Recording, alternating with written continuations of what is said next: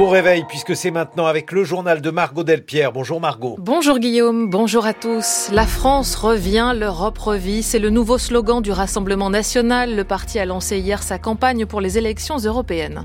Le Salon de l'agriculture 2024 a fermé ses portes hier. Après une édition marquée par une première journée chahutée, des agriculteurs veulent notamment plus de transparence sur l'origine des produits en rayon. Et on en sait plus sur le matériel militaire fourni par la France à l'Ukraine depuis le début de la guerre contre la Russie.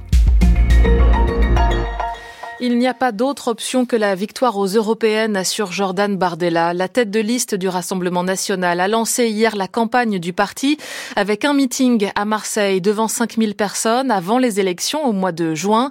Meeting ouvert par Marine Le Pen avec chacun des rôles définis. Lui, le ton très identitaire, elle, des accents plus populistes. Sur place, Antoine Marette. Marine Le Pen laisse le thème de l'immigration à Jordan Bardella et prononce un discours de politique générale avec une cible à sa mesure, Emmanuel Macron. Emmanuel Macron accusé de tous les maux, celui d'abord d'avoir des intentions belliqueuses contre la Russie. Comment peut-on envisager de faire entrer son pays en guerre avec autant de désinvolture? Quand on sait les souffrances et les destructions que la guerre engendre. Or, ni notre indépendance, ni notre intégrité territoriale ne sont en jeu, pas plus qu'une obligation découlant d'une de nos alliances. Marine Le Pen dénonce, je cite, les décisions toxiques de l'exécutif, responsable selon elle des maux de la France. Comme il y a 30 ans, nous pataugeons toujours dans le responsable, mais pas coupable. Avec un gouvernement qui ne cesse de se défausser. C'est la faute de la crise, du RN, de la guerre, du RN, des réseaux sociaux, du RN, des Chinois, du RN, des Martiens, du RN.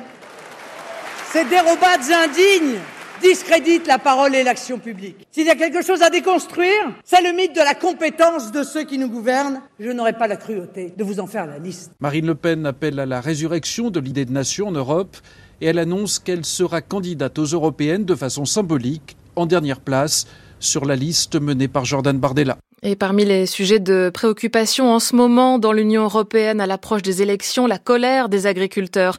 Elle a d'ailleurs marqué la 60e édition du Salon de l'agriculture à Paris qui s'est terminée hier. Bilan un peu plus de 600 000 visiteurs, une fréquentation en légère baisse cette année en raison d'une première journée chahutée. Il a été question au Salon de rémunération, de prix, de souveraineté alimentaire et de Made in France. Les exploitants réclament plus de transparence sur l'origine des produits, en particulier dans les grandes surface dans l'intérêt du consommateur, mais surtout pour soutenir l'agriculture tricolore. Bataille loin d'être gagnée, estime Grégory Nivelle, administrateur de la FNSEA et producteur laitier dans les Deux-Sèvres. Lorsque on a des étiquettes bleu, blanc, rouge sur des produits parce qu'ils sont transformés en France et que les matières premières qui sont à l'intérieur sont que des produits étrangers, on ment aux consommateurs. Et aujourd'hui, la profession agricole est vent debout contre ces pratiques qui sont inadmissibles. Donc voilà, on fait des opérations d'étiquetage, on essaye de sensibiliser tant les grandes surfaces que les consommateurs. Maintenant, il va falloir que toute la filière ait envie d'avancer dans le même sens. En Deux-Sèvres, nous sommes allés dans les grandes surfaces et nous avons relevé tous les produits que nous avons trouvés. On a fait 500 photos de produits origine étrangère et plutôt des produits que l'on produit en France. Forcément, lorsqu'on parle de mangue, de goyave, de fruits et légumes qui ne poussent pas sous nos latitudes, forcément, on accepte qu'elles arrivent chez nous parce que si la société le demande, il faut pouvoir y répondre.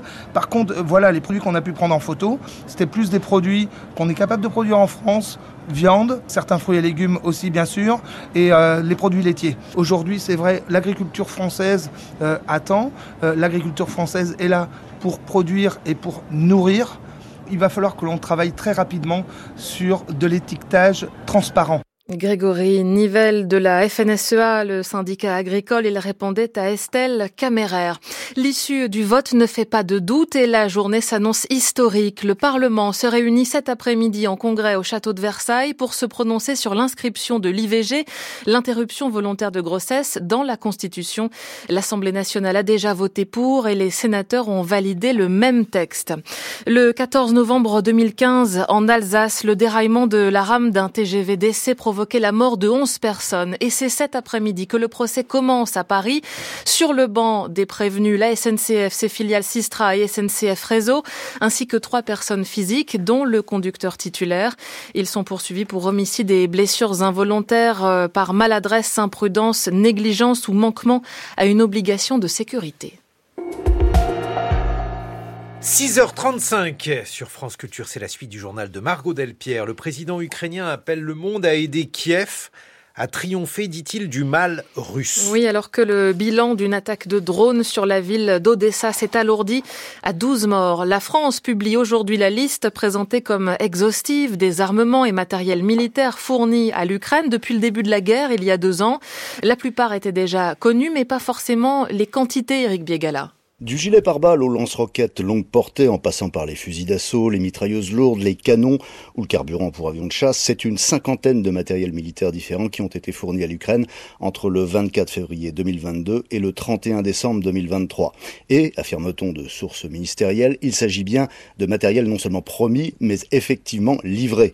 Parmi les matériels les plus lourds, on compte pour l'artillerie 50 canons et lance-roquettes, dont 30 César, et 9 batteries sol-air, dont un SAM-TP Ainsi que 38 chars légers. Mais il y a aussi 250 blindés transports de troupes, les vénérables VAB, un millier de fusils d'assaut FAMAS, 560 mitrailleuses lourdes et les munitions qui vont avec, en tout près de 3 millions de balles et cartouches. Valeur totale 2 milliards 615 millions d'euros, auxquels il faut ajouter les 1 milliard 200 millions donnés à l'Ukraine via l'Europe. Total plus de 3 milliards 800 millions d'aides militaires.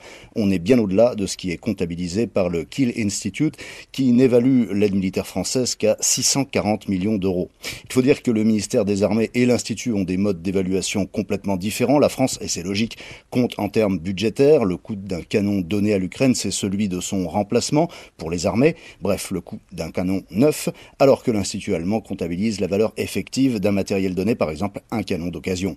Et encore, quand l'Institut parvient à établir ce prix, la batterie SMTP Mamba, cédée aux Ukrainiens par la France et l'Italie, par exemple, n'a jamais été vendue. Son coût est difficile à établir.